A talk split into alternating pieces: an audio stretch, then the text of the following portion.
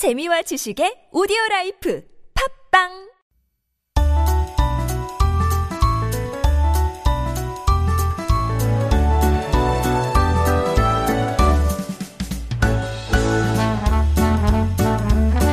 Making Connections is our weekly interview corner where we meet the interesting people right here in our community who make up the colorful fabric of Korean society.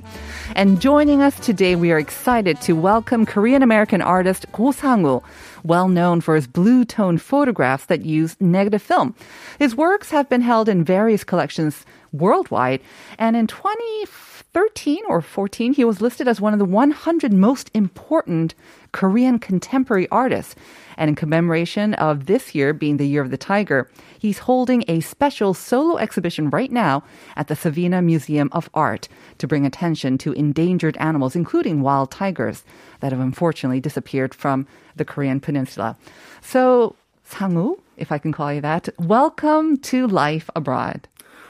Nice to be on here and thanks for having me. It's a great honor to be here. It's a great honor and pleasure to have you on the show. Um, I did kind of introduce you, but would you like to say hello directly to our listeners? Yes, hello. Uh, my name is Ko Sang-woo, a visual artist um, based in New York and Seoul, both. I'm spending half of my time in New York back and forth, apparently.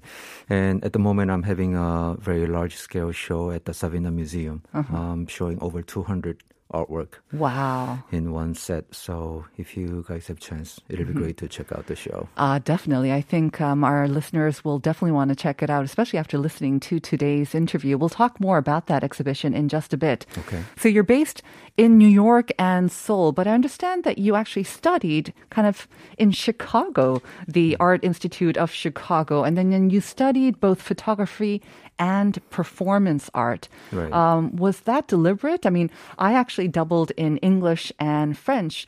Um, just because I, I figured I know how to speak English, so I'll study French, and then I was studying French, and I, well, I want to study a little bit of English as well. But was I think you were more deliberate in that, weren't you? It was because a part of the main reason I went to Art Institute of Chicago is that it was the school had a very uh, much of freedom. I mean, you, you didn't have to choose one major. Ah, In the freshman year, you could kind of diverse into a different medium Mm-hmm. and set your major on your sophomore year. Uh-huh. So I decided to pick both. Mm-hmm. So performance art and also the photography. The main reason to answer your direct question, Mm-hmm. I thought I wanted to become a director. And in order to become a great director, you have to know how to act. And you have Ah. to learn. You don't have to become a. You don't have to be a great actor, but you have to know the fundamental of acting. Mm-hmm. So I studied both majors. so you wanted to become a film director then? When you Artist say direct- director, art director, art director. I see. It's more precise. Okay. So would you say that you have achieved your dream? Are you still on that way to becoming an art director? I introduced you as an artist. I am artist, but Yeah. Mm-hmm. I do both. But because I, for last twenty years, before I get before I got to the endangered animal, I used to shoot a lot of portrait, Mm-hmm. um, and I will be the photographer, so I will direct them in a certain way. Of and I. Mm-hmm. also did a lot of video making, so I was an artist. So you're doing all of that right now. Yeah. Now, when we look up your name, Google up your name, um, obviously there are certain words that come um, more often. Oftentimes, blue tone. Um, digital photography or digital paintings come up very often, and they are very, very distinct. And I think that has like the Kosango stamp on it.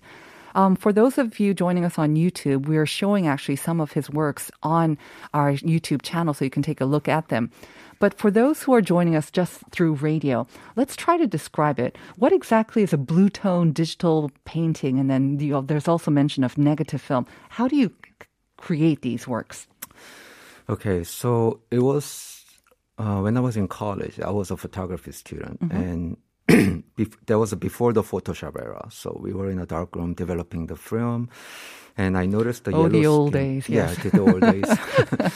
and the yellow skin tone. If you notice that, if you look at the color negative, it turns to blue, right? i mean, if you remember the old slide film, it turns to blue, and then we process it back to the positive. I see. blue. And that process was, was very fascinating to me. So I wanted to, I, I was always one of the students that I wanted to question why in every every. Why do I have to do it that way? Yeah, why do I have to do it that way? I wanted to keep that blue and just print it out the blue Oh. because blue was my favorite color number one. Uh-huh. Uh, I I left Korea when I was 14, so I was always alone, Hmm. and I had that. I was always happy but sad at the same time, Hmm. and, and growing up, I had a lot of identity crisis Mm-hmm. problem in inner myself. Right. So so that was my favorite color. I wanted to invent that Kosango blue. Mm-hmm. And so that's how you did. Did you? So you came up with this kind of new process then of mm-hmm. printing the negatives while you were in university. Then basically. Yeah, I discovered that blue wow. medium, so I stuck with it for almost 25 years now. Uh-huh. Uh, it's beautiful, and it really is arresting. And for those of our listeners who are maybe too young to know anything beyond digital cameras and think, what's negative film? Um, do you find it almost a challenge now to, to kind of explain your works and to, to a younger audience? They might not know what digital or negative um, film is, right? Yeah, because th- I mean, let's for example, the MZ generation, Yeah. they're di- completely digital era. Exactly. So, but I'm right in between. I I studied analog and then digital, Mm-hmm. right? So, um, yeah, it's I find it difficult to understand. I, I mean, Explain. teach, explain, and teach, explain. But but uh, it's there's also um, you have to learn from. I mean, you have to use right tools, and, and I, I was one of always one of those artists that accept the f- medium. Yeah. Uh, even at the moment, I'm working on AI, blockchain, NFT. Oh, wow. so I'm Okay. always looking to innovate new medium. There was um, uh, there was an article I think I read um, or an introduction of your works where you said that you find that photography alone can be quite cold, and so that's why you also wanted to bring a little bit of the performance art into it to bring more emotion, um, because photography. I mean, I think the generation now because we all have a smartphone, we all have a camera in our hands, and we are so into photographs we take we think nothing of taking photographs but that comment really struck me actually um, i don't know if you remember saying it but you wanted to bring a bit more warmth more emotion into your photographs and that's why the performance art element of your studying your background comes into that do you still feel that way Yes, I feel that way. I Ah. feel that way. Even though, even if even if you look at my animal Mm-hmm. portrait, they're very different than normal oh definitely yeah documentary Uh-huh. photograph you see. We are seeing um, various various close-ups of animals. A gorilla, we saw a lion before, and you've got that 고상우 blue tone, but their eyes are um, kind of captured in pink, almost Barbie pink sort of hearts as well.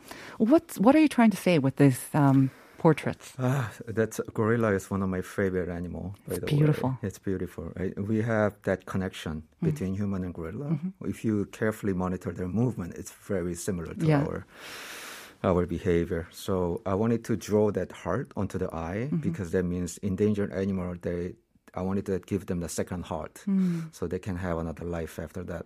Mm-hmm. So it was. I mean, for example, that elephant uh, has a earth on the left and right. The Mm-hmm. earth on the left is hundred years ago when it was clean, and now it's Ah. uh, polluted. So every every artwork has a deep story Mm-hmm. and connection. And when I make connection, I work on uh, each artwork. These artworks are actually part of the exhibition that you are now showing at Savina Museum, right? It's entitled Forever Free, the animal that therefore I am. So, in addition to the museum, it's also co-hosted by the World Wild Fund, Wildlife Fund for Nature. And as you mentioned, 200 works on display, and including uh, endangered animals. Were you always interested in um, animals and the environment as well? In the environment issue, I was. Yeah. But I think the turning point turning point was 2006. Mm. Uh, I was living in New York that time, and I saw one documentary film, Inconvenient Truth. It was by the ex Vice President Al Gore. Oh. Al Gore. And that was a moment for me. Uh, I, that was a moment for me from going from someone who was interested in environment issue to to an environmentalist. Mm-hmm. To doing say. something, Doing yeah, something. yeah. And apply that to my artwork. I need to change the world and I need to change the earth Mm-hmm. to make it into more coexist for human life and wildlife. Mm-hmm. So that's the, that's when whole thing got started. And eventually, when you are so into environment issue, you will connect to the endangered animal. Yeah. Because they are so linked Right. together. These works that we just saw, are they, they seem like digital sort of painting. Are they also based on photography as well? How do you come about making these portraits or artworks? I will travel and take picture of the animals from I different different places. I will go to I hate to mention, but I will go to zoo sometimes because that's mm-hmm. the only access I have. And I'll go to safari. I'll go to Thailand a lot because they mm-hmm. have that rescue center. They will rescue animal from the circus. Mm-hmm. So I will take picture and then uh, and then start to digitally draw on it. I have a team that I believe is really best has the best technique in the world. That's why we can draw so precisely. I Like, it's a hyper realism, but in digital way. I Right. believe when we think about digital illu- illustration, it's usually very cartoonish and very Mm-hmm. Exactly, character. kind of, but yeah. My technique is I wanted to take that uh, digital medium into hyper realism. That's why they look so alive. Mm-hmm. They do look very alive. And like we said, they're also very close up uh, portraits, and the animals are staring directly at the viewer. Now, that must have been very, very deliberate. What are you trying to capture in their eyes? Um, it seems like their eyes. Their expression, it's, it seems like a similar expression in almost all of these, especially with the endangered animals. What are you trying to say? I mean, that was very deliberate. When you go to my show, the way I install the artwork is I match their eye level to Mm-hmm. the human eye level so you can make a connection. And it's almost like they have something they want to say to us. Yeah. Like they have that story they want to tell us. Like we want to live together. Sometimes it's more than just a story. They're like a crying out Mm. Yes. for, for help. Uh, so it's very different emotion. Like sometimes I I will write a poetry Mm. on every artwork. For lion, I did write. We don't have guns and knives. Mm-hmm. That's the story they are telling me. So it's the connection I make with them. What's the most difficult part about making these portraits? I mean, obviously, you said that, you know, sometimes you have to go to zoos to see an, a live animal, but I imagine maybe even capturing that expression in the eyes can be difficult as well because maybe they're not looking at you or trying to capture the hyper realism, but also ca- trying to capture the, the message in their eyes. Has that ever been very difficult for you? The most difficult part, I would say, is uh, emotion. The emotionally, you these, these this issue. If you keep digging into it, it's very sad. Of course. You know, you can you is there. It's easy to question and raise issue, but is there really solution for it? And that's the question I have for myself every time I make the artwork. But uh, someone has to do it, and I have to raise these issues. Um, some of the works that we saw um, involving the tiger are beautiful. I mean, you mentioned how you love the gorilla, but and I think that's one of your most iconic works. But the tiger is also very famous here in Korea. Yep. Not least because this is the year of the tiger. Um, July 29th was Global Tiger Day. And then one of your works for that endangered animal series titled Fate, it was used as background for the New Year greeting um, earlier this year. So tell us about that paint or that work. Why is it called Fate? uh, in Korean word, it's 운명, Mm-hmm. and there are certain words, Korean word that it's impossible to translate. Yep. Mm-hmm. Like 운명 is the best one. I would I would translate into destiny or Yeah, fate, but right. Mm-hmm. it doesn't fully get there. And another word is 정. Of course. That is impossible. It's to impossible, translate. yeah. Uh, but it's impossible because that word itself is so powerful and beautiful, Mm-hmm. right? So 운명 is a tiger. The last, it's a story of the last tiger alive in Korea back Mm-hmm. in 19th century. And we don't know, we don't have a clear data, but that was when Japan colonized us and they killed all the tigers, Mm-hmm. right?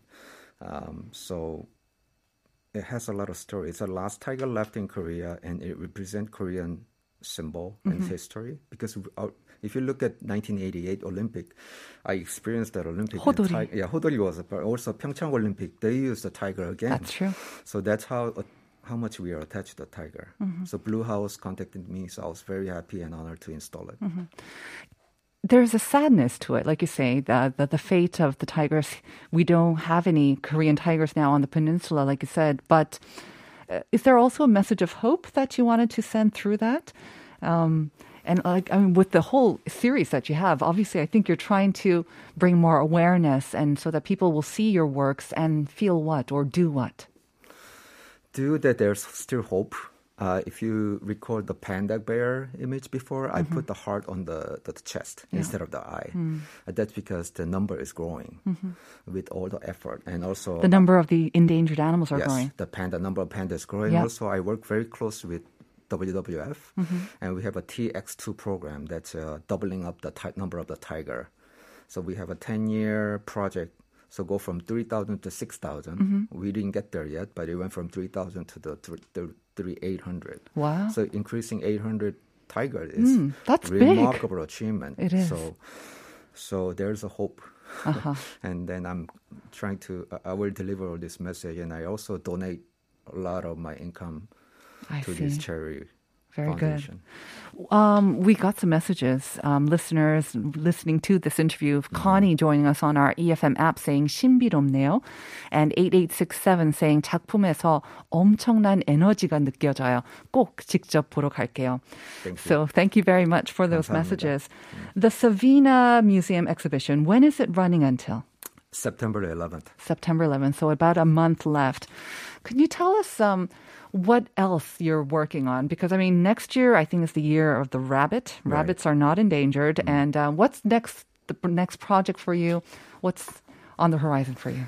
Uh, I like I mentioned in the earlier, I'm always into I'm very into innovation, and artists must become innovator. Mm-hmm. Yeah. I feel so. You have to lead us, right? You have kind to of. lead, yeah, and then you can't be just making the same type of work all the time. Mm. I, everybody's different. That's how I feel. I'm always looking forward to the future. So I'm working on AI, blockchain technology, and actively involved in NFT Mm-hmm. artwork. So you will see a lot of uh, innovative type of exhibition from me. Mm-hmm. I'm, I mean, I'm not sure. I'm sure some of you noticed that I'm doing. Besides the museum show, I'm actively collaborating with the corporations. Oh, I. Uh, I will work on. I will. Colla- I'm collab- collaborating with a car company Uh-huh. and also uh, AI company, uh, globally uh, very five star hotel chain. Mm-hmm. I'm also collaborating with them, so it'll be new experience for me. Because I was wondering, you said that you'd be working with like NFTs. I get that. Non, we've seen some artists working with that, but AI. Um, AI, we hear that there are some AI artists now. They're coming up with poems. They're directing. They're they're. Um, how are you? Could you explain a little bit more about how you might be working with AI? Right. So AI, the way the AI works is we will type in the text, like a pink tiger running in desert, and AI will, AI will take like 10 seconds to think about it mm-hmm.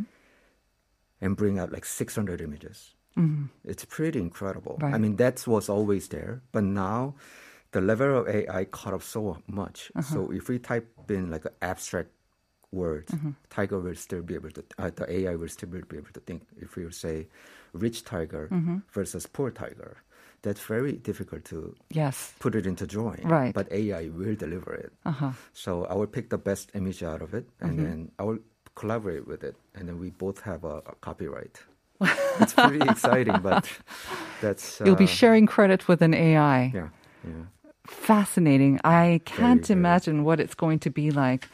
Um, what I mean, it seems like you are constantly kind of you have you have your feelers out. You're you're working on various fronts um, with companies, with um, with the World Wildlife Fund.